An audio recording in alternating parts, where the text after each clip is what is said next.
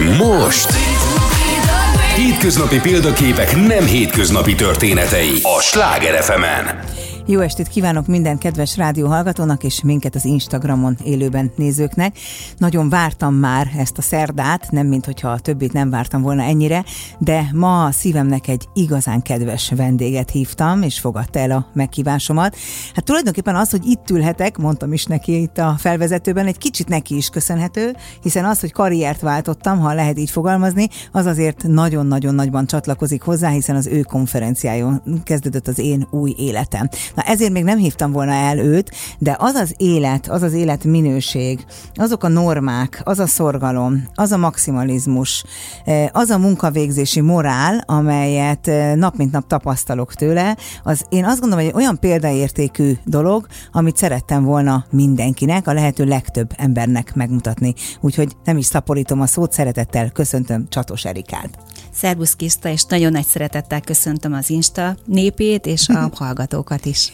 Erika, én egészen csak szuperlatívuszokban tudok rólad beszélni. Meg is vagyok egy kicsit hatódva, meg, meg egy kicsit benne, benne szakad a levegő is igazából ezek mondatok haltán. Az érzetem is ez volt veled kapcsolatban, amikor még nem is ismertem annyira a munkamódszeredet, mint ma, és aztán ezeket megtapasztalva jöttem rá, hogy neked egyébként ezt tényleg tréningeken lehetne tanítani, sok-sok szempontból, de menjünk vissza az életedben. Ugye te tanár voltál, most akár érted is szólhatnának a hangok, de már nagyon régóta nem vagy pedagógus, amikor kicsi lány voltál, tizenéves lány voltál, érettségire készültél, mit gondoltál, mi leszel, ha nagy leszel? Én már hat éves koromban tudtam, hogy tanítónéni szeretnék lenni. Tehát abban a pillanatban, amikor én emlékszem, hogy kis fehér blúzban, rakott szoknyába átlát, átléptem az iskola kapuját, ez egy ilyen régi épületben volt Tiszaföldváron, és megláttam a táblánál a tanítónénit, aki gyönyörű volt, sugázó, jókedélyű, akkor mondtam, hogy én tanítónéni szeretnék lenni.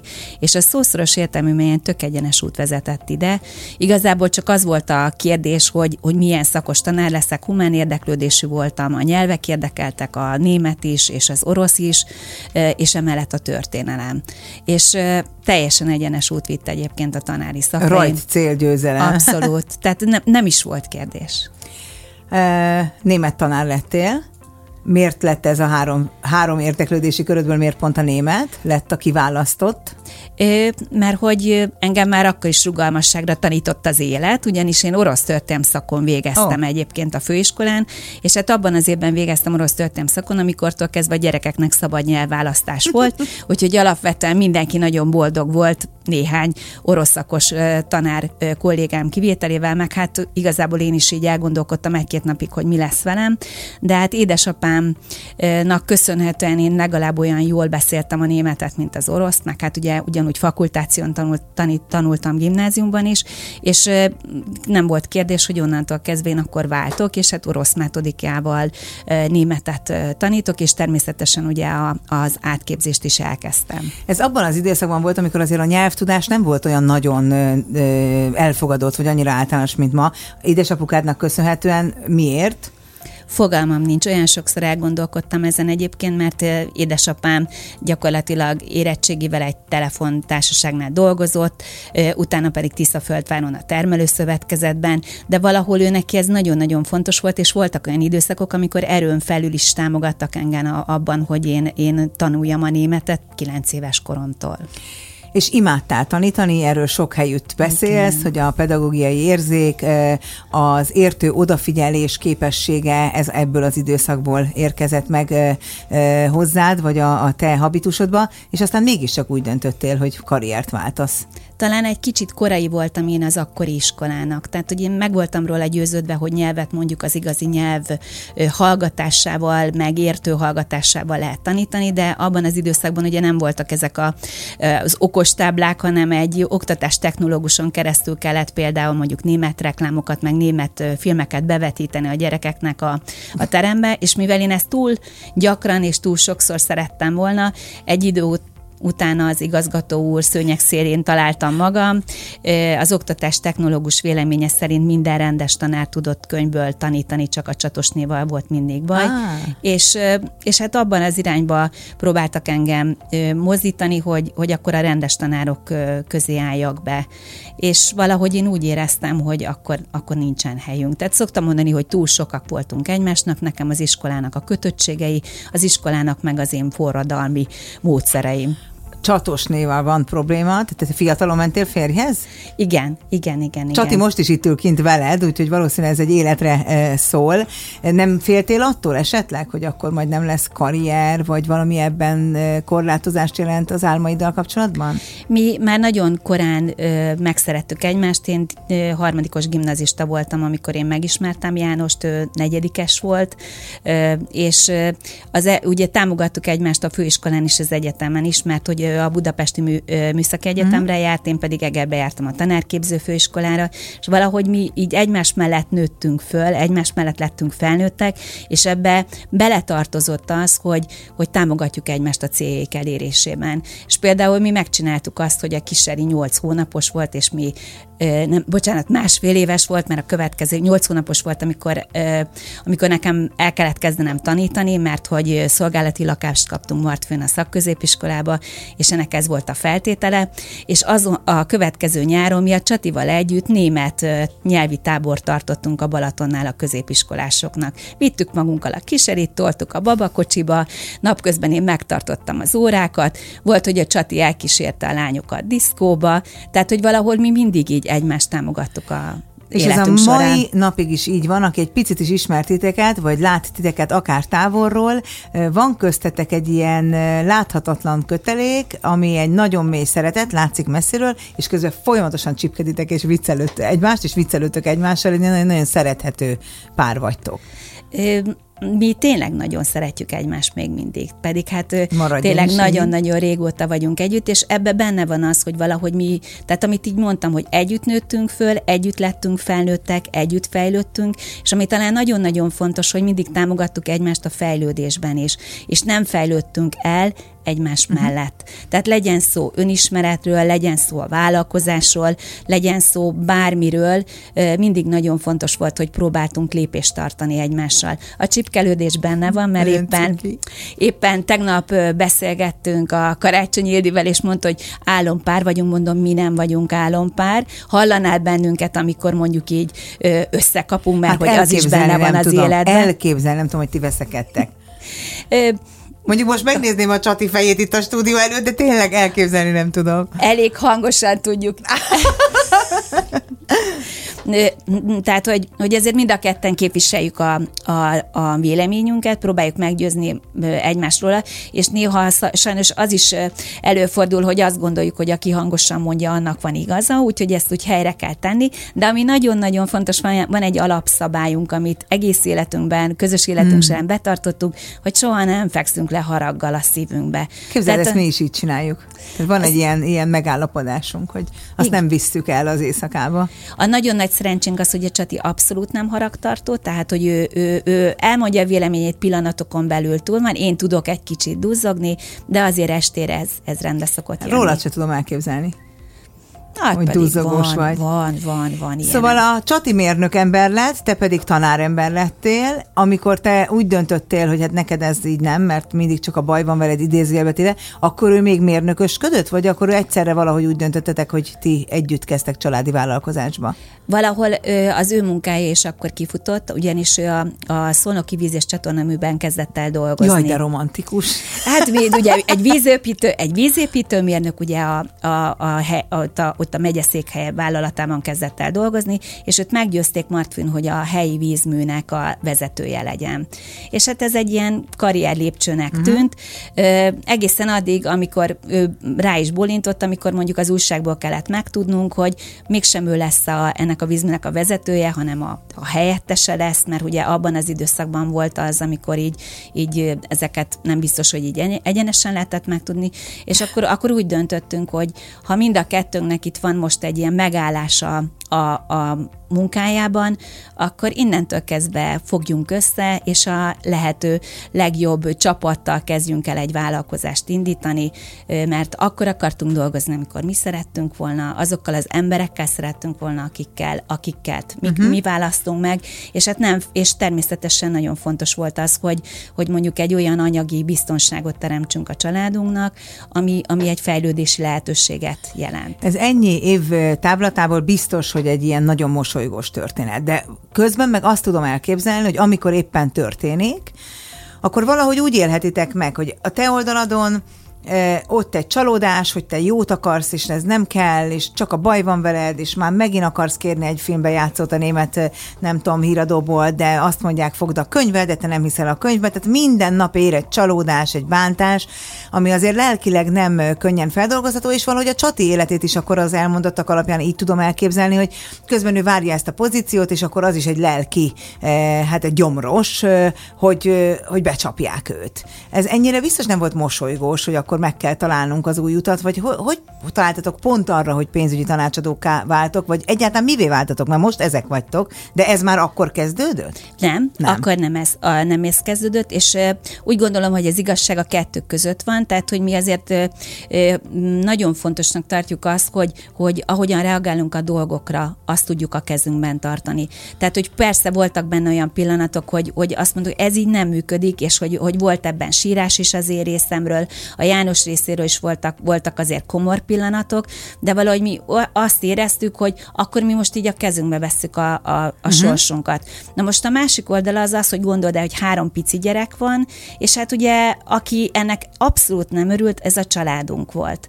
Tehát az én, az én részemről elképzelve, most egy kicsit el is érzékenyültem, mert apukám már ugye két éve nincsen velünk, hát ő azt mondta, hogy ő nem ezért tanítatott engem, hogy... Pont hogy ezekre ugye, gondolok, hogy... Igen, mert ez egy, egy gyakorlatilag egy kereskedelmi vállalkozásba kezdtünk bele, az AMC Magyarország Kft-ben kezdtünk el egy dolgozni. Ráadásul, mondjuk, hát ez egy multilevel marketing Abszolút, vállalkozás, ami igen. a szitok szó, akkor meg még inkább az Hát volt. ezek a méregdrága, rozsdamentes uh-huh. edények, egyébként azóta is csak ilyenekben főzünk, a baráti körünk csak ilyenbe főz, a, az akkori vevőkörünk azóta is imád bennünket, mert mi mindig csak olyan dolgok mellé álltunk, amivel teljes szívvel és messzélességgel uh-huh. tudtunk mellé állni, hogy ez, ez mennyire rendben van. Apukám azt mondta, hogy, hogy nem azért tanítatott engem, hogy vigéc legyen, és hát a János szülei sem örültek ennek. De egyébként ezt abban az élethelyzetben és érában teljesen meg is tudom érteni. Így van, és hát gondold el, hogy ez azért mondjuk több mint 30 éve van, és 30 éve mi gyakorlatilag jutalékos rendszerben dolgozunk, vállalkozói bevétből dolgozunk, és soha nem volt olyan hónap, amikor bármikor is a család anyagi megélhetése veszélybe került volna. Honnan tudtad, hogy kell eladni? Tehát sem a pedagógus, sem a mérnök nem az a két karrier, amiről az első gondolatod az, hogy na hát üzleti érzékük van. Hú, ezeknek van köze a pénzhez. Hú, ezek jól tudnak eladni. Honnan tudtátok, hogy kell? Én nem is tudom. Igazából szerintem a leges legfontosabb, hogy nekem van egy megáldott a Jóisten engem egy ilyen egészséges kíváncsisággal, hogy alapvetően engem nagyon érdekelnek az emberek. És már 30 évvel ezelőtt is az volt, hogy, hogy engem nagyon érdekelt az, akivel szemben leültem. Először fontos volt számomra föl, hogy, hogy, hogy mi miért lehet fontos számára az a termék, ami az enyém, és onnantól kezdve én úgy próbáltam beszélgetni, hogy azokat az előnyöket találjuk De ezt tudod, meg. hogy így tanítják egyébként? És utána már tudtam, hogy így van, mert nagyon nagy szerencsém volt egyébként, mert az AMC Magyarország Kft-nek az ügyvezetőjét úgy hívták, hogy Slavko Jeftics úr. Remélem, hogy egyszer majd esetleg eljut hozzá, mert mi most is nagyon-nagyon köszönöm neki azt, hogy ő megtanított bennünket erre, hogy nagyon tud, a tudatos értékesítésre, aminek nem az volt a lényege, hogy rálőcsöljél olyan dolgokat emberekre, amire nincs szüksége, uh-huh. hanem hogy azokat az előnyöket tudom feltárni, ami az ő életében hatalmas értéket tud jelenteni. Én Amerikában akár így kezdtem rozsda, ezt tanulni. Akár rozsdamentes edények témájában, és én mindig mondom azt, hogy én semmit nem ö, értékesítek úgy, hogy ezt mondjuk anyukámnak ne értékesíteni. Hát meg nem eladsz, hanem problémákra adsz abszolút, megoldást, igen. kérdésekre választ. Így igen, van, ez abszolút van. az amerikai szélsz sajátja. Oké, okay, elkezdtétek ezt csinálni együtt, és mind, mind sikeresebbek voltatok vele és általa. Na most azért ebben az országban, főleg ha az ember nem a fővárosban él, de itt is, ha gyorsan és sikereket érsz el, akkor azonnal jönnek, akik örülnek és drukkolnak és gratulálnak, és hirtelen ott vannak azok is, akik nem annyira. Ti ezt nem tapasztaltátok? Képzeld, de mi úgy kezdtünk el Kecskeméten dolgozni, például AMC edények értékesítésébe, hogy ugye bemutatókon lehetett, főztünk, és úgy mutattuk meg az előnyöket, hogy összesen egy családot ismertünk Kecskeméten. Ehhez képest az elmúlt 30 év alatt nagyon büszke vagyok rá, hogy egy-kettő hónappal ezelőtt a Híros Kecskemétiek című programsorozatban a, a színházba szerepelhettem. És annyira tetszett a, az, annak a barátunknak a lakásán szerveztünk egy bemutatót, ahol volt négy család, annyira tetszett nekik, hogy mind a négy tartott, és akkor újabb bemutatót, újabb bemutatót, és gyakorlatilag elkezdődött az, hogy fölépítettük az ismerettségi körünket, meg a vező, uh-huh. vevőkörünket, amiben voltak ö, ö, üres járatok, amikor tartottunk olyan bemutatót, amiből semmi ö, hasznunk, anyagi hasznunk nem volt belőle, de tovább tudtunk lépni, és mi annyira hittünk a Jeftics úrnak, hogy ez a módszer jól működik, hogy mi, mi minden, mindenen keresztül vittük. Nagyon gyorsan egyébként az ország legjobb csapata lettünk Kecskeméten, pont ebből adódóan, hogy általában olyan embereket vonzasz magad köré, amilyen, amilyen te is vagy, de eljött az a szint, amikor nagyon-nagyon sokat dolgoztunk, és megrekedtünk egy szinten, uh-huh. és ott volt az, amikor én nagyon-nagyon elkeseredtem, mert azt láttam, hogy más sem lép tovább. Mi esténként tartottunk bemutatókat, meg hétvégeken, pont akkor, amikor a gyerekekkel lehettünk volna együtt. És eljött ez a pont, amikor az anyai szív azt mondta, akkor hogy már ez kettő volt, nem csak három, a kiseri. Három. Eddigre három. már három, persze, igen, hiszen igen. említetted. Igen, igen, igen. És ekkor volt az, amikor én azt éreztem, hogy itt, itt valami nem stimmel. Tovább kellene lépni, csak csak nem tudtuk, hogy hová. Három gyerekkel ki volt akkor otthon viszont közben? Hát úgyhogy nekünk nagyon nagy szerencsénk volt, mert nekünk volt egy irén mamánk és eh, amikor a Sárika megszületett, egyébként én akkor még tanítottam, én már egyébként tanárként is vállalkozó voltam. Mert... Te figyelj, te vagy a vállalkozók mintája. Tehát el se tudlak képzelni alkalmazotti létben egyébként. Hát most már én sem tudnám ezt elképzelni.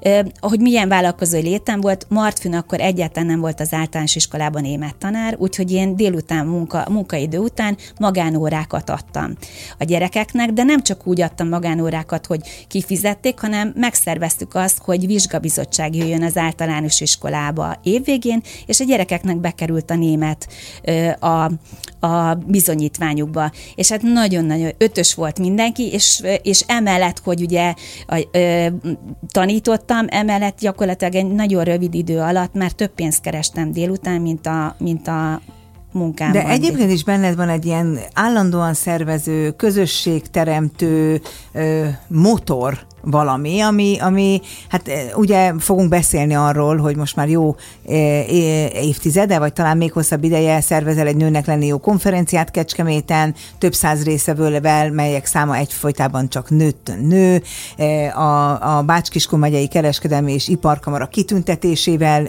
bírsz, tagja vagy a pénzügyi tanácsadók leges-leges legnemesebb grémiumának, az MDRT tagként, meg top of the table, meg minden egyéb, ezeket meg fogjuk magyarázni, mert nem biztos, hogy minden hallgató tudja, de hogy eredendően van benned, amikor én ovis lettem, és fogod érteni, hogy miről beszélek, azt mondta az óvónéni az anyukámnak, hogy Hát ezt a gyerekből vagy pártitkár lesz, vagy a rendszer múlik el alóla, mert hogy én annyira szeretem a békét, hogy én állandóan beosztom, hogy ki kivel mikor játszhat, hogy ne veszekedjenek össze a kis autón. Tehát, hogy van bennem egy ilyen, ilyen állandóan, hogy csak hogy legyen mindenki jól, és mindenki, tehát, hogy, de hát nyilván ezt nem mindenki fogadja olyan nagy szeretettel, és kicsit hasonlónak érezlek igen, téged is. Igen. Tehát, hogy én, én nagyon szerettem olyan emberekkel körbevenni magam, akikről, akikkel őszintén lehetett beszélni, és ez a, ez a beszélgetés, ez tényleg így vid, vid bennünket előre, azonosan gondolkodtunk értékekről, és ugye amikor tudod, ilyen emberekkel együtt vagy, akkor utána föltöltődsz energiával, és akkor tudsz tovább menni. És most is az egyébként ma a rollapunkon az, vagy szigetet építünk jó emberekből, mert én nagyon hiszek a mikroközösségeknek az erejébe. De ez legyen szó gyerekekről is, uh-huh. mert nem úgy tanítottam, hogy egy gyerek per óra, hanem általában úgy, hogy kettő vagy három gyerek, mert hogy csoportban sokkal jobban tudtunk haladni előre. Tehát, hogy valahol ez így belém plántálódott. Nos, hát ültetek otthon, számolgattátok a bevételt, de szomorkodtatok, hogy nem lehet így a gyerekek nélkül ennyit lenni. hogyan vezetett a lábosoktól, vagy edényektől tulajdonképpen az út odáig, hogy elkezdjetek pénzügyi területen dolgozni? nagyon kedves barátaink. Nekünk az Ivaskó házaspár az ilyen, ö, ilyen útmutató volt mindig az életünkbe. Tíz évvel idősebbek, mint mi, három gyerekük van. Gyakorlatilag ö, azért költöztünk Tiszakécskére, mert hogy a közelükbe szerettünk volna lenni. Mindig nagyon-nagyon jókat tudtunk beszélgetni, és mindig olyan, olyan, olyan előremutató támpontokat kaptunk Istvántól és Kabikától, és ők is ilyen úgy, úgy élik az életüket, mint mi, hogy, és mindig is úgy volt, hogy, hogy megbeszélték együtt a dolgaikat, merre a család, merre a gyerekek, és Istvánék eljöttek hozzánk egy vacsorára akkor ők már egy fél éve a pénzügyi tanácsadói szakmában dolgoztak. Hányat írunk ekkor? 99-et e, írunk. És azzal a célra jöttek el hozzánk, hogy hogy ők csoportot akarnak építeni Kecskeméten, és hogy beszélgessünk erről. De a fő cél az inkább az volt, hogy így a Jánost megnyerni. Ez volt az Istvánnak a, az elképzelése. Jó kis beszélgetés volt, illetve biztosítás, értékesítés, de akkor tudod, amikor az ember olyan hely, egyébként is volt biztosításunk, de olyan helyzetben vagyunk, hogy nem tudjuk, hogy hová lépünk, akkor nem hozunk pénzügyekkel kapcsolatban nagy döntéseket. De hát akkor sem, amikor 1999-ben a biztosítási szakma az egy tehát, hogy én azt szoktam mondani az előadásokon, hogy én akkor lettem vállalkozó, amikor az nem azt jelentette, amit ma, hogy ez egy vágyott karrier, hanem azt jelentette, hogy egy ilyen leültetett német autóból kikönyöklő, eh, nem túliskolázott, hosszú szavakat, nem megértő, nem baj anyukám, hogy megoldjuk okosba, ez volt a vállalkozó. Na most a biztosítási széna meg a biztosítási ügynök volt, ami hát aztán minden volt, csak nem köztiszteletnek örvendő. Hát ugye az, én szoktam néha mondani, hogy a, abban az időben a, az öngyilkosság előtti utolsó fázis volt az, az, hogy valaki biztosítási ügynök legyen, vagy pénzügyi tanácsadó legyen, de tudod, nekünk már akkor is voltak biztosításaink, ami a gyerekeknek elindítottunk megtakarításokat, meg életbiztosításunk is volt, tehát alapvetően nekünk ez ilyen szempontból fontos dolog volt, de a legfontosabb az az István volt, hogy az Istvánnal lehet együtt dolgozni. Aha. És bár ugyan nem kötöttük meg a szerződéseket, és ők egy kicsit csalódottan mentek haza, de én két nappal később fölhívtam az Istvánt, hogy üljünk már le beszélgetni, mert engem érdekelne ez a lehetőség. És nagyon ügyes volt, mert azt mondta, hogy hogy ez egy olyan ö, munkalehetőség, ahol akkor dolgozhatok, amikor én akarok. Ezért aztán te mindig dolgozol majd, gondolom. De a legfontosabb az az, hogy napközben. Aha. Hétvégén nem kell dolgozni, meg este nem kell dolgozni. Megígérte nekem, hogy egy éven belül ezt elérhetem. És azt mondta, hogy olyan hiteles vagyok a közösségemben, hogy véleménye szerint én biztosan sikeres leszek. Ebben az időben már... Milyen fantasztikus tehetség, hogy ezt így beléd látta, nem? És azóta is együtt dolgozunk, és nem tudok elég hálás lenni Azóta neki. is együtt dolgoztunk? Azóta is együtt dolgozunk egyébként, igen és engem ő hagy szárnyalni. Tehát, hogy az álomjövőt, hogy a, legyen az álomjövő külön, a minden, mindenben az álomjövő a cégetek nem igen, igen, igen, igen, mindenben támogat bennünket. Akkor egyébként a Csati, a Fornetti Magyarország Kft-nek volt az értékesítési vezetője, ö, és, és ő ott jól, nagyon jól megtalálta a helyét, de egy év után úgy döntöttünk Istvánnal, hogy egy meg egy az öt, meg 6 vagy 11, és egy év után elcsábítottuk a csatit is. Ilyen szempontból is. Igen. És akkor két 2000-es éveket írjuk, e, biztosítási ügynök nem cseng jól, ti mégiscsak újra együtt dolgoztok, e, és hát gondolom, hogy ez ugyanúgy működik, ahogy a korábban az edényeknél működött, hogy senkire nem akarsz rásózni semmit, hanem a problémájára választ adsz. Igen, úgy hívták ezt az embert, hogy dr. Farkas András, akinek én leültem egy előadására, és én már a két, 2000-es évek elején nyugdíjtervezést készítettem az embereknek. Én nem biztosítást értékesítettem, hanem pénzügyi tervet készítettünk. Az András volt, aki olyan előadást tartott, ami föltárta előttünk, hogy egyébként Amerikában uh-huh. hogyan működ, működik a pénzügyi tanácsadói piac, és én akkor jöttem rá, hogy ezt lehet nagyon elegánsan, nagyon hatékonyan és nagyon komoly értéket teremtve kész, ö, ö, tálalni az embereknek, tehát hogy először is megnézzük, hogy milyen problémákkal néznek szembe, és azokra nyújtunk meg megoldásokat. És én már ekkor is azt gondolom, hogy egy kicsit kilógtam a sorból ilyen szempontból,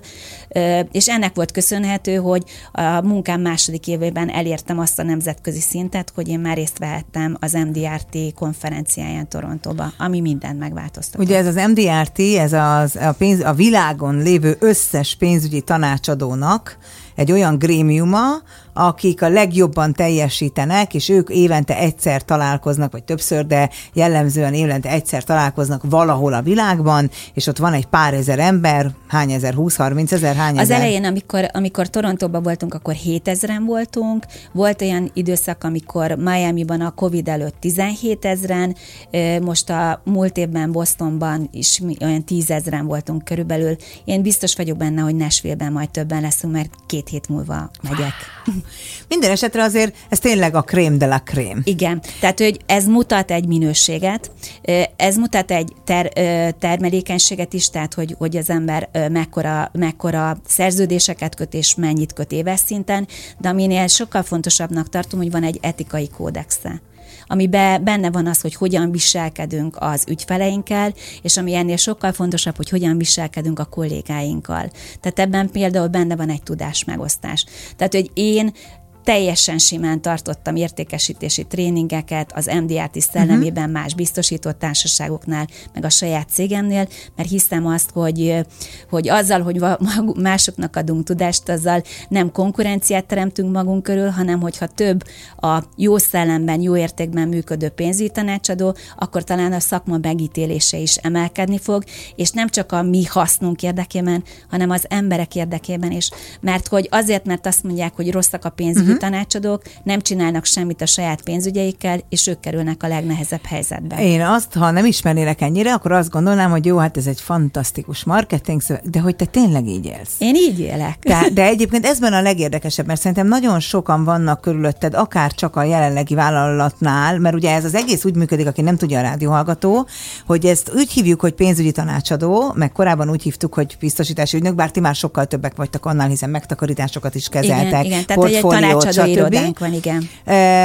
De mégiscsak az egész olyan, mint egy ilyen Vállalkozó az ember, te mindenképpen, de vannak, akik egyéni vállalkozóként csinálják, azért, mert egyébként nem veszik őket föl, de közben pedig egy vállalat teljes e, szabályrendszerét, kultúráját, normáit a magadék, magadévá kell tenni.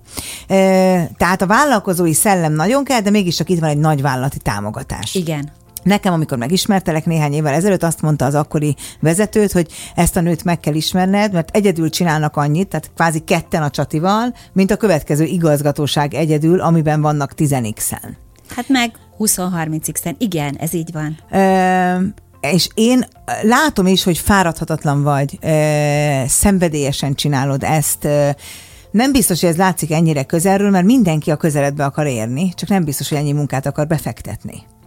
Milyen az a csatos Erika, aki elfárad, és azt mondja, hogy na most volt elég, nincs tovább. Van ilyen? Igen, én vízöntő vagyok. A vízöntők azok az a ugye szabadság, testvériség, egyenlőség, szabadság, testvériség, ez az egyik oldala, tehát hogy én mindig így, ha végig gondolom, én mindig olyan munkákat végeztem, ami, ami egy kicsit meghaladta a kort, és akkor nem biztos, hogy annyira elismert uh-huh. volt, aztán később az lett.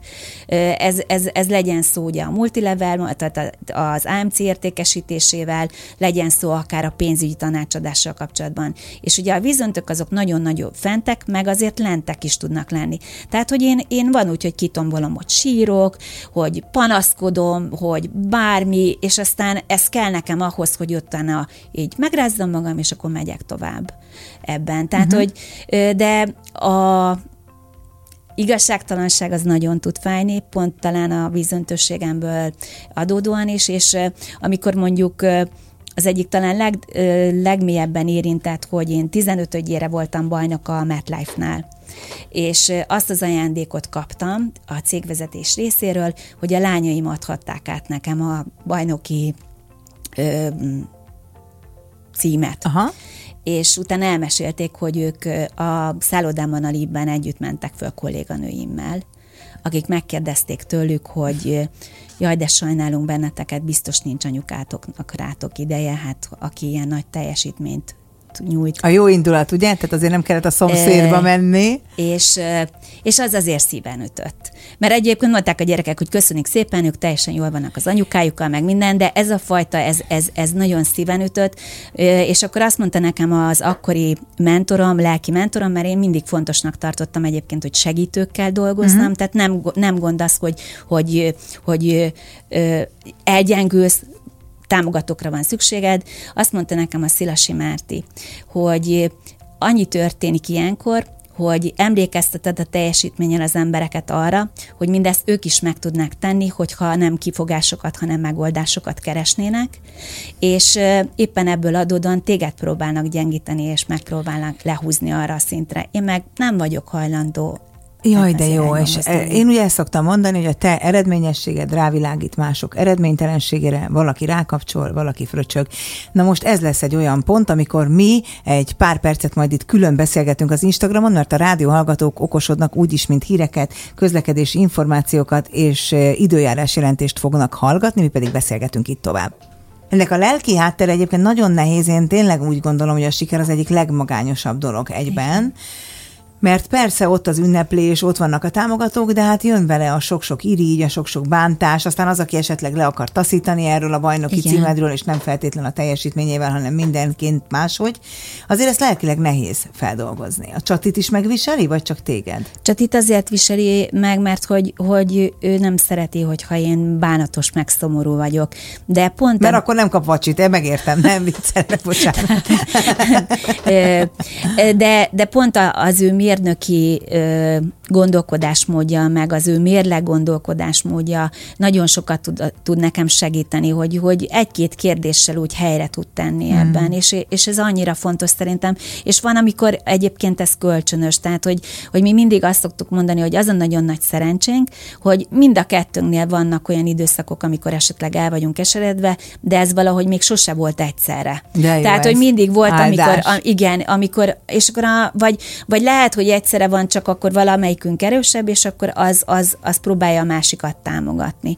És ez szerintem rendkívül, rendkívül fontos dolog.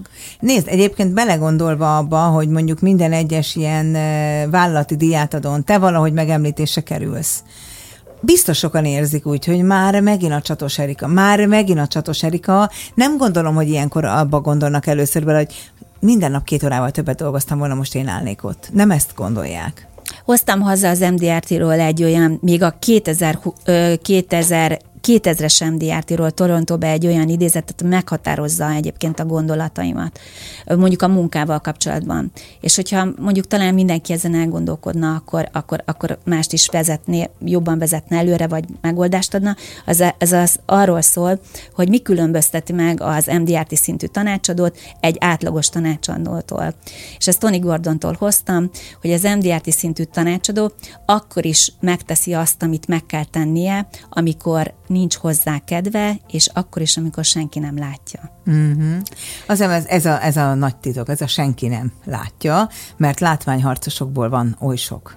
Igen, és nekem egyébként hihetetlen nagy szerencsém van. Mert hogy éppen tegnap írtam egy posztot, hogy annak idején kérdezték a gyerekeket, beszélgettek a foglalkozás, és akkor talán a Danikám mondta azt, hogy az én anyukám az egyet, az, ne, az a nem dolgozik, az csak beszélget az emberekkel.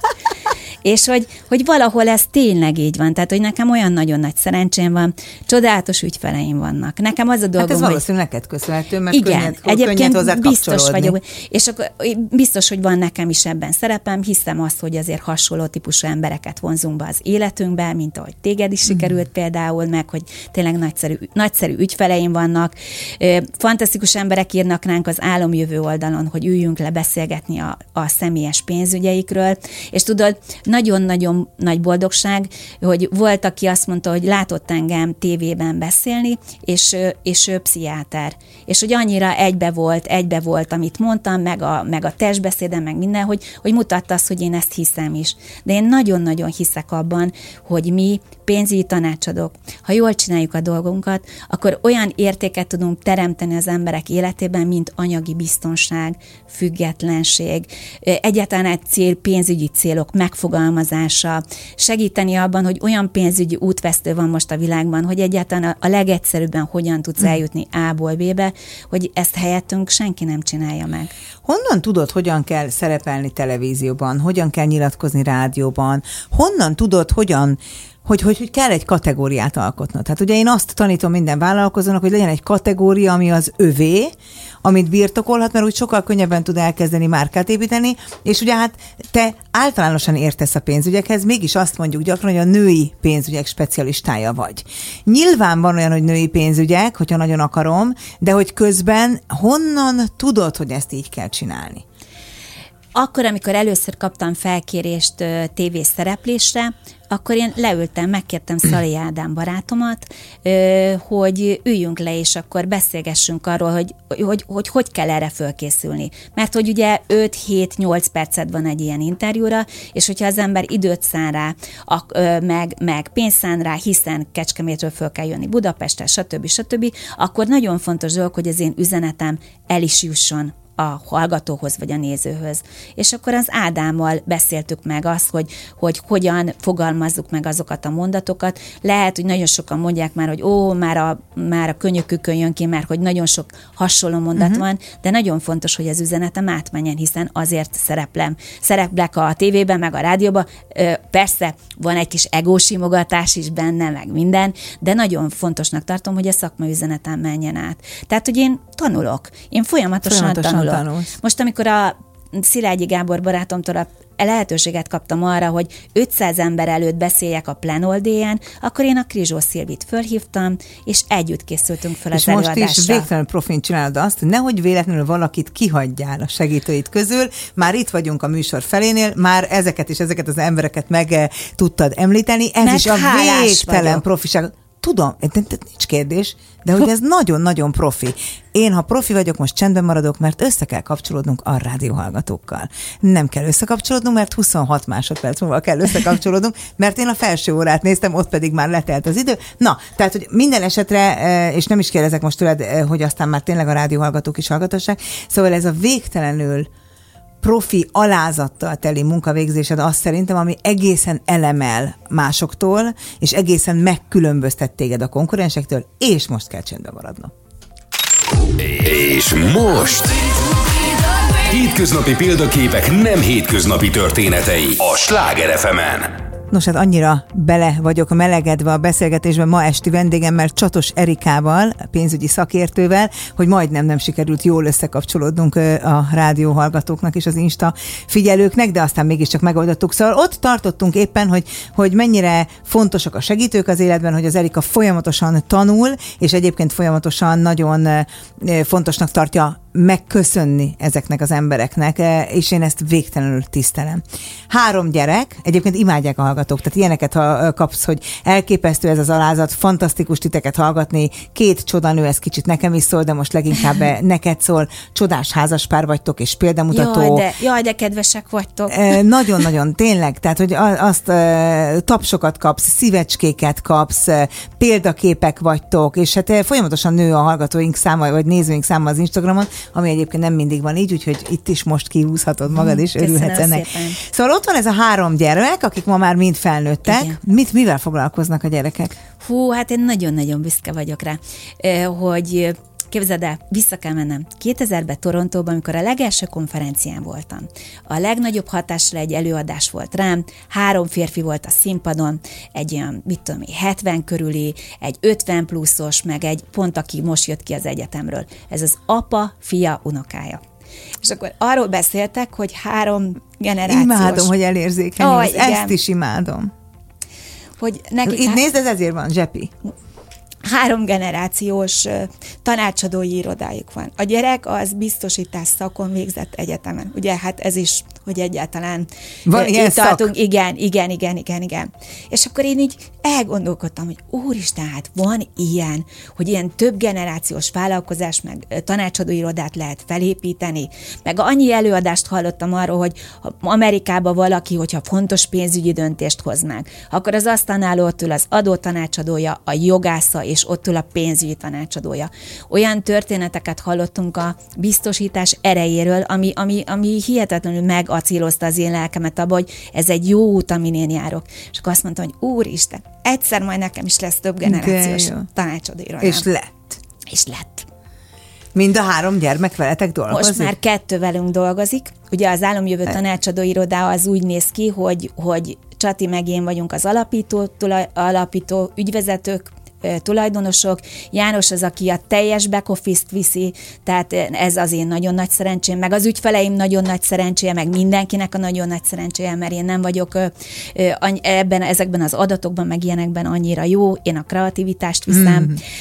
És meg az ügyfeleket. Igen, igen, igen, igen a karácsonyi ebbe is egyetértettünk, hogy engem addig érdekel nagyon a folyamat, amíg együtt vagyunk az ügyfelekkel, megvannak a megoldások, onnantól kezdve már. Valaki másik, töltse ki Igen, van két fantasztikus kolléganőnk, aki a valaki, aki onnantól kezdve viszont nagyon alapos, az Ildikével több mint húsz éve dolgozunk együtt az Edinával, most kezdtük a hetedik évünket. Ez is milyen nagy dolog. Igen, és ezen kívül volt Mariettánk, meg Zsuzsink, és ennyi, a 21 néhány Aha. év alatt, és Ildikének két gyereke született ez alatt az időszak alatt. Szóval, hogy mi így, így ilyen egy baráti, családias hangulatban dolgozunk együtt, de mindenki tudja a munkáját. Nagyon komoly szervezetfejlesztést hajtottunk végre egyébként a vállalkozásunkban, és öt évvel ezelőtt a Dani csatlakozott hozzánk. A fiatok. A fiunk.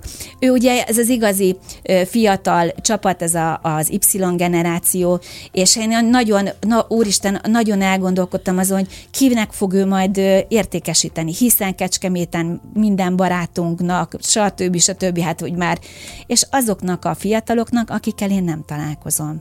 És ő náluk, ő már az a, és a 20-as neki? Igen, hát hatodik évek dolgozik nálunk, és nagyon, a nagyon eredményesek közé tartozik, mert hogy valahol ő ugyanúgy viszi a szíve mélyén ezt az alázatot. Ezt mint akartam amit kérdezni, és sikerült neki átadnod ezt a fajta alázatos nyitottságot emberekre, tanulásra, az életre? Természetesen az ő egyéniségének megfelelően, mert hogy ugye ter, nem lehet úgy, hogy ráerőltetjük. Nem is ezért de kérdezem, de mert ebbe, ebbe, ebbe, ebbe szocializálódott bele. Ez igaz, de nagyon gyakran látható olyan is, hogy aki úgy nevelkedik, hogy a szülei jól menő vállalkozók, azok egyrészt rándan kompenzálni akarnak, mert biztos nem vagyok eleget a gyerekkel, főleg ha liftben ilyen kedves megszólalásokat kapnak, vagy attól, hogy jól megy, nyilván több minden van meg a gyereknek, és ezért úgy elkényelmesedik, nem tanul tanul meg. Ezért szokták azt mondani, hogy aki eh, nehéz anyagi körülmények közé születik, annak sokkal nagyobb valószínűsége van, hogy nagy karriert fut be, mert picikor óta megtanul küzdeni, és csak azért is akarom életérzést. Én mindig, mi na, mindig nagyon fontosnak tartottuk azt, hogy, a, hogy ne kényeztessük el a gyerekeket. Természetesen, hogy ahogy haladtunk előre az életünkben, és ugye sikeresek vagyunk, ami természetesen az anyagi sikert is hozza maga után, ebbe benne volt az, hogy, hogy mondjuk már síelni jártunk, már nyaralni, nyaralni jártunk, de a gyerekek nyaranta például jártak dolgozni, mint ahogy én is jártam uh-huh. annak idején, és valahol, valahol arra nagyon-nagyon figyeltünk, hogy mindig legyen meg az egyensúly ebben. De például a Sáránkat érte olyan a középiskolába, hogy ő azért nem kapta mm, meg a, a, a könyvet az iskolában, mert hogy úgymond mi tehetősebbek vagyunk, és inkább anyagi alapon egy másnak adták oda, úgyhogy mi, mi például a gyerekeinknek minden év végén írtunk könyvet, hogy a tanulmányi munkádért és a szorgalmadért, hogy ja. ne érezze rosszul magát, mert ez őt nagyon-nagyon tudják, őt nagyon, őt nagyon szíve, szíven ütött a Nem pedagógusnak ez, ez a, ez a, ez a ö, döntése. Úgyhogy ilyen szempontból ö, én azt gondolom, hogy mindenki végzi a munkáját, és mindenki a saját erejéből akar eredményeket elérni. És erre például a Dani fiunk, ő kifejezetten nagyon-nagyon odafigyel, hogy, hogy, hogy ő, ő, ő saját magától. És most már azért az a jó ebb, egy, mert az elején az volt, hogy ő, hogy ő egy kicsit így távol is tartotta magát tőlem, de most már, most már, most már tényleg elfogadom Hajlandó mentorán, tanul, igen. mentorának. Hát van igen, mi, hát én igen, ahogy nézlek igen. néhány rendezvényen tényleg eh, és akkor Én az, magam tanulok tőled folyamatosan. És akkor az Eri pedig a, a besegít nekünk Szóval a már Erika nevű lányod is veletek igen, dolgozik. Igen, és ennek is nagyon-nagyon örülünk. Sáránk, ő, közgaz, ő a Vodafonnál dolgozik, ő közgazdász, de ő, ő nála például arra vagyok nagyon-nagyon büszke, hogy én ugye mindig azt mondom, amikor megkérdezik, hogy a, mi a nyugdíjbiztosítás elkezdésének a legelső, vagy a nyugdíj megtakarítás elkezdésének a legoptimálisabb időpontja, és az én gyerekeim abban nőttek föl, hogy amikor elő, amikor először aláírod az első ö, hosszú távú munkaszerződésedet. És kaptam egy e-mailt, az asszisztensém mutattak, az asszisztensémnek írta a Sárika, hogy szeretné időpontot egyeztetni a pénzügyi tanácsadójával, mert aláírta a szerződését, és szeretné megkötni az első nyugdíj biztosítását. És, és akkor bizony, anya büszke. Igen, hogy ő, tehát hogy, hogy ez, ez, ez, ez egy tényleg az, hogy, hogy nagyon fontos nekem. Na hát majd meglátjuk, mi lesz az unokáidból, mert ők is vannak már hárman. Igen. E, és nagyon sok jó dologról beszélünk, de muszáj, hogy beszéljünk egy rosszról is, ami téged ért, e, és nyíltan szoktál róla beszélni, e, és tulajdonképpen ez a rossz, ami aztán szerencsére megoldódott, és ezt most lekopogom mm. fán és mindenhogy, hozott össze minket is egy kicsit, hogy 2004-ben nem. Háromban? 2000, várjál, 2016 tehát én évben. miről beszélek? 2016-ban. Igen, azt, igen, tehát hogy én sem 2004-ben voltam nála, nem. nem is értem, hogy a fejemben ez most így hogy lett. 2017-ben. Most köszönjük János... Csati, köszönjük Csati, back office, köszönjük az üvegen túlról. De tulajdonképpen mindegy is, hogy mikor, mert egyáltalán, hogy ez megtörtént, az a lényeg, hogy egy ellenőrzés során azt tapasztaltad, hogy itt a kor, a gyilkos kornak hívott kihívás az életedben? Hát ez pontosan úgy volt egyébként, hogy két héttel egy egy hónapos Ausztrál és Bali utunk előtt barátainknál vacsoráztunk és terveztük az utunkat, és este sütizgettem, le söpörtem a, a, a morzsákat a blúzomra, és észrevettem, hogy ott van valami. Annak köszönhetően, hogy ugye nagyon kedves barátaink vannak az egészségügyben, szombat este volt, kedden hajnalban, én már mamográfián voltam, pont két szűrés közötti időszakban. Tehát te jártál szűrni? Igen, én jártam, akkor nekem már két évente kellett járnom mamográfiára, és ez akkor kellett volna, ez olyan, olyan másfél évnél volt. Uh-huh. Ősszel kellett volna mennem igazából. És hát a, ott azért nagyon gyorsan kiderült abban a pillanatban, ahogy láttam, hogy több felvételt készítettek, és hát nem is volt kérdés, hogy megszól, tehát hogy mintát vettek, hogy Jaj, itt, itt most valami, valami nem stimmel. És olyan félve kérdeztem meg a doktornőtől, vagy mondtam el hogy lehet, hogy most ebben a helyzetben a legnagyobb hülyesség ezt megkérdezni, de hát nekünk két hét múlva indulna a repülőnk Sydneybe. És akkor azt mondta, hogy nem, nem, hát persze, hogy megkérdezem, csak ő nem tudja, hogy ennyi idő alatt meg tudják a vizsgálatokat gyorsítani. Na mindegy, hazamentünk, és hát gyakorlatilag tudod, ilyenkor az van, hogy 10-ből 8 esetben ez csak egy ciszta, vagy igen, stb. Igen. stb. De mi már pár óra múlva kaptunk egy telefont, hogy az onkológiára egyeztettek nekem időpontot. Az, aki ennyire pozitív, ennyire alázatos, ennyire szépen éli az életét, nem, nem fogunk erről sokat beszélni, csak szerintem nagyon nagy példakép vagy ebben is. De ha azt mondod, hagyjuk abba, beszélek nem, nem, másról nem, nem, azonnal. Nem. nem. hogy fogadja ezt? Szégyenkezik. Szégyenkezik. Na, ez volt az utolsó szó, ami eszembe jutna. Hát, hogy... Ö... Szégyenkezik, de fura. Hát ö, azért ö, van egy áldozathibáztatás ezzel a betegséggel kapcsolatban, hogy ugye a betegségeket mi magunknak okozzuk. Ennyi ember, amit között élünk, de tényleg. És nekem, nekem konkrétan az volt ezzel kapcsolatban, hogy én, akinek 90-es az agykontroll igazolványa, aki kineziológiát tanul, aki folyamatosan odafigyel az önképzésére, hogy, hogy velem ez hogy fordulhatott hmm. elő. Ez volt az első a szégyen. A második az, hogy a halálfélelem, hogy akkor most én ebben meghalok, vagy nem. A harmadik meg az, hogy én vagyok a szélsz. Mert azt jelenti, hogy azért a bevételek jó része hozzám kötődik. Mi lesz a családdal? Mi lesz a családdal? tudok-e dolgozni, mikor tudok, mikortól dolgo- tudok dolgozni. Tehát ezek voltak így, így bennünk, és ezek kavarogtak. Ö, engem a tenyerén hordozza jó Isten, mert hála, hogy hála. Markó főorvos úrhoz, Ambrózia Éva, Ambrózia Éva főorvosasszony engem a Markó főorvos úrhoz irányított, aki úgy mondta el nekem, hogy ez egy rossz indulatú daganat, mint hogy ha azt mondta volna, hogy mandula gyulladás, majd megbűtik, és akkor minden rendben lesz. Milyen sokat adott ezzel? Mert hogy reményt Ö, adott, hogy akkor ebből abszolút, kigyógyulunk. Abszolút, és akkor, és akkor a következő az volt, hogy mikor is jönnek haza az útjukról. Elmentél Sydneybe? Vagy elmentetek Sydneybe? Ö, és akkor mondom, hogy elmehetünk? Azt mondja, kötelező. Abban az esetben, hogyha nem siránkoznak, hanem, hanem, hanem összekapaszkodnak, megerősödnek, kipihenik magukat, mert hogy nagy csata vár magára. Oh. E, és elhangzott ez a mondat, amiben, amit én minden mindenkinek elmondok, holnap is lesz egy beszélgetésem egy hölgyel, aki viszont most néz szembe ezzel, hogy mi a tudomány erejével 49%-ot tudok mellé tenni, magának az 51%-ot mellé kell tenni És képzeld el, hogy mi elmentünk, és mondjuk 80%-ban azt lehet mondani, hogy, hogy tényleg nem erre koncentráltunk. Csodás szép utunk volt. Szilasi Mártinak köszönhetően Balin mi egy gyógyítónál is voltunk, ami, ami, ami olyan reményt adott nekem, hogy tudod, van egy ilyen pszichés dolog, hogy amikor érzel, hogy ott van egy csomó, akkor olyan volt, mintha lüktetett volna. És úgy éreztem, hogy gyógyító után, hogy ez az lüktetés megállt. Egyébként és az, ha már hiszed, akkor, akkor az úgy igen. is van. És képzeld el, hogy mi azóta is tartjuk egymásra a kapcsolatot a balinész gyógyítommal, messengeren. Hál' szóval- Istennek mindenféle nem csak alternatív, de hát a klasszikus terápiának is alávetetted Abszolút, magadat, igen. és ezt fontos hangsúlyozni.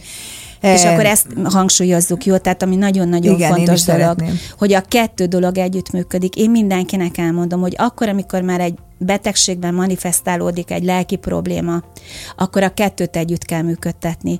Időt kapunk azzal, hogy a, a hagyományos orvoslás módszerei, és mellette pedig a lelkünkön kell dolgozni. Én is föltártam azt, hogy mi vezetett idáig egyébként, és köszönöm szépen, nagyon jól vagyok, és mindenki jól van, aki velem akkor beteg volt, én ezt mindenkinek elmondtam, mm. hat éve mindenki él, akkor azokkal, akikkel én azóta is tartom a kapcsolatot, a kettőt csak együtt szabad úgy gondolom, hogy vagy ez, az, ez nálam jól bevált, és azoknál is, akik azóta kapcsolatban vannak velem.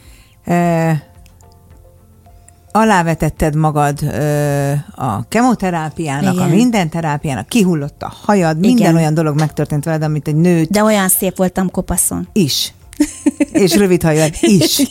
E, tudod, azért, mert a tekintet az, ami beszédes szerintem.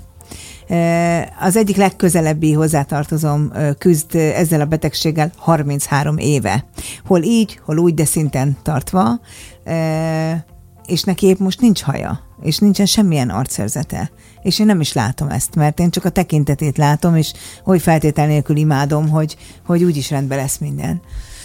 Ezután találkoztunk veled, a Palóznaki Jazz Picnicen, ahol a világ legtermészetesebb dolgaként mondtad, hogy hát te szembenéztél ezzel a dologgal, leküzdötted azt, ami, ami az egy... Tehát, na, úgy tényleg nem is tudom idézni, de úgy beszéltél róla, mint hogyha azt mondtad volna, hogy hát elkaptam egy náthát, de most már ki is jöttem belőle, viszont újult erővel nőnek lenni jó igen. konferencia, és Kriszta, te most már nem mondhatsz nemet, mert hát évekig mondtam neked igen, nemet, igen. soha nem felvállalva őszintén, hogy rettegek fellépni és ezért mondom azt, hogy te vagy az én tündérkeresztanyám a szívem összes szeretetével, és remélem, hogy ezért nem haragszol meg, mert akkor nem hívsz, és akkor én nem megyek oda, akkor lehet, hogy ez az egész új dolog, ami az én életemet most ennyire kitölti, és amivel ilyen sok embernek segíthetek sikeresebbnek lenni, az nincs is.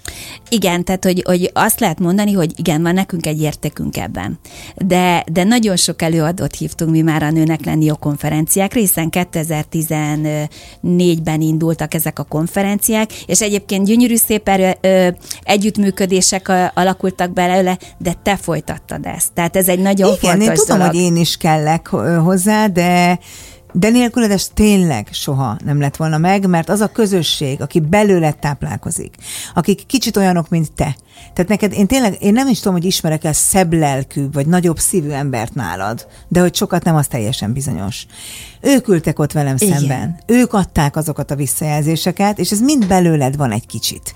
És én ezért gondolom azt, hogy te egy kicsit csoda vagy. Tehát nem azért, mert fantasztikus szélzes vagy, nem azért, mert tanulsz folyamatosan, nem azért, mert alázatos vagy, nem azért, mert sosem felejtesz el semmit, egy fél szót, egy fél gondolatot, egy odafigyelést, hanem, hanem kicsit ezért, hogy, hogy valami olyan értéket teremtesz a saját közösségedben, amit nem lehet nem észrevenni. Na, én hiszek abban, hogy, hogy a, akik, akiknek lehetőségük van, azoknak az embereknek felelősségük is van a közösségük hmm. irányába. És hogy, hogy, hogy én nagyon fontosnak tartom, hogy az önkéntesség meg a, meg a jótékonyságnak a kultúrája fejlődjön Magyarországon. Hát van, és az elején a közösségünkbe kezdjük, mondjuk Kecskeméten. Hát emlékszem, amikor ketten dobtunk össze valamit, akinek valamikor segíteni kellett hirtelen. Mert... Igen, igen, igen, igen. Ö, és ezért volt az, hogy, hogy amikor én eldöntöttem, hogy a nőket szeretnék támogatni a pénzügyeikben, mert hogy ebben mi nem vagyunk jók, olyan szempontból nem vagyunk jók, hogy mindenkiről gondoskodunk, csak magunkról nem. És nagyon sok nő úgy került már oda hozzám, hogy vállás után teljesen kiforgatva a vagyonából, és nem tudja, hogy merre menjen az út, vagy, vagy tehát, hogy, hogy, hogy olyan anyagi helyzetben, amiben már nagyon nehéz volt segíteni. Tehát eldöntöttem, hogy én a nőket szeretném támogatni, akkor mi a Csatival eldöntöttük, hogy akkor a társadalmi felelősségvállalási ügyünk is nők, a nők legyenek. És van még egy, amit imádok, és az is társadalmi felelősségvállalásotok, a diákprogramotok. Jaj, hát Hogy igen. ti csináltatok teljesen térítésmentesen egy olyan programot, ahol diákok, mint régen volt a Makmarci, vagy milyen bélyeggyűjteményt gyűjtöttünk meg az gazdálkodj okosan, elmentek iskolába, eh, iskolákba, és effektív a pénzügyek kezelésére, gazdasági gondolkodásra tanítjátok a kisiskolásokat. Igen, ez úgy indult el egyébként, hogy a MetLife-nak volt egy közös programja a United Way alapítványal, uh-huh. ami egy nagyon, tényleg ez egy nagyon szép, nagyon nagy program volt, ahhoz mondjuk egy iskolába kivonult 20-30 ember, tehát ugye ez tényleg nagyon jó volt, de az egy évben egyet vagy kettőt lehetett bele csinálni. És mi ezt álomjövősítettük a Csatival, és ennek köszönhetően osztályfőnöki órák keretében úgy vonulunk ki, hogy mi, a lányaink, tehát az egész iroda kivonul olyankor a gyerekekhez, és, és gyakorlatilag két osztályfőnök óra keretében egy nagyon-nagyon jó kis interaktív pénzügyi játszóházat csinálunk az osztályból, aminek például az egyik nagyon aranyos története az volt, hogy a, utána a tanítónénihez ment az apuka, hogy a kislányuk ö, ö, álomjövő társasjátékot kért ö, ö, karácsonyra, és hol lehet azt megvenni. És nincs. Nincs, de a Csati csinált. És úgy kész. Hát most. Csinált neki hát a persze, Csati, vagy igen, csinált egy igen, ilyen igen. prototípust, hogy a majd prototí- A prototípust megkapta, ami, amivel mi játszunk, azt mi odaadtuk. Hát persze. Nem Mondom, is tehát kérdés még a. Csati is egy ilyen hatalmas Igen, lelkű. és tudod, a, a, amikor, amikor a környezetedben ö, ez történik, ilyen emberek vannak, akkor az ragadós. Soha nem felejtem azt az estét, ö, már ö, november volt, amikor jöttem haza, és fiatalok költöztek a szomszédunkba, és oda jött hozzám a Kornél. És akkor azt mondta, hogy, hogy Erika, mi el akarunk kezdeni jótékonykodni, és ö, hozzá úgy gondoltuk, hogy kihez máshoz fordulunk, hozzád szeretnénk fordulni, hogy hol kezdjük ezt el. És akkor mondtam, hogy tudod mit, Kornél, mit szólnátok hozzá, hogy összefognánk itt az utcába hárman, négyen, megvesszük a répát, zöldséget, húst, és a Vojtila házba összedomunk egy ebédet, ahol mondjuk 120 embert ebédeltetnek meg. És hát egy olyan jó péntek este volt, ahol mi összevágtuk a zöldséget, családonként 10-10 ezer forintot összeadtunk, és másnap megebédeltettük. Azért nagyon örülök, hogy ezt meséled, mert minden lehetőséget megragadok arra, hogy azt mondjam el sokaknak, hogy Szóval, amikor valaki azt gondolja, hogy nekem nincs elég pénzem, nem tudok segíteni, akkor gondoljon arra, hogy nem csak pénzzel Igen. lehet. Lehet két jó szóval. Lehet valakinek azzal, hogy minden eh, héten egyszerűen még felolvasni csak egy könyvből, mert esetleg Abszolút. már nem lát. E, nagyon sok mindennel lehet, és ne akarjunk mindig mindenkinek segíteni, mert annak lesz az a vége, hogy aztán senkinek nem segítünk.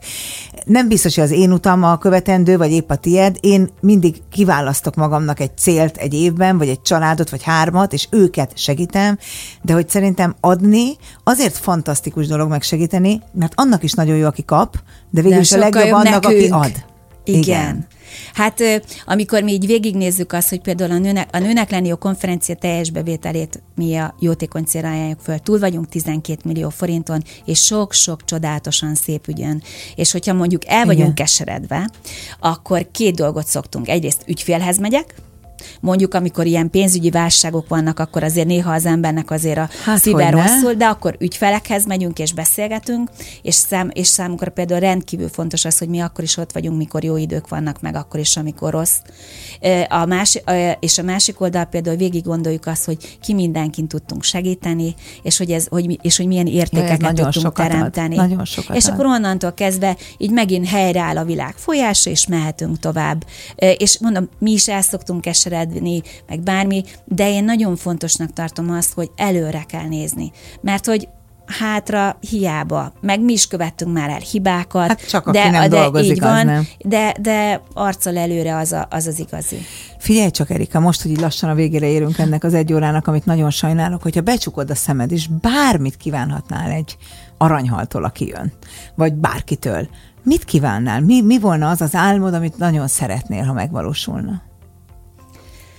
Hát- se, te életedben, tehát ne, ne, kérlek, kérlek ne ilyet mondj, hogy világ béke meg egyáltalán. Nem. Nem, a te saját életedben. Hát az én saját életemben, hogyha létre lehetne hozni egy olyan idős otthont, ahol, ahol olyanok, olyan időseket lehet befogadni, akik mondjuk a 150 ezer forintos nyugdíjukból nem tudnak normális körülményeket megvalósítani maguknak, ahol foglalkoznak velük, tehát egy olyan alapítványt, ahol, ahol méltó időskor tudunk olyan hmm. embereknek adni, akik, akik mondjuk anyagilag ezt nem tehetik meg.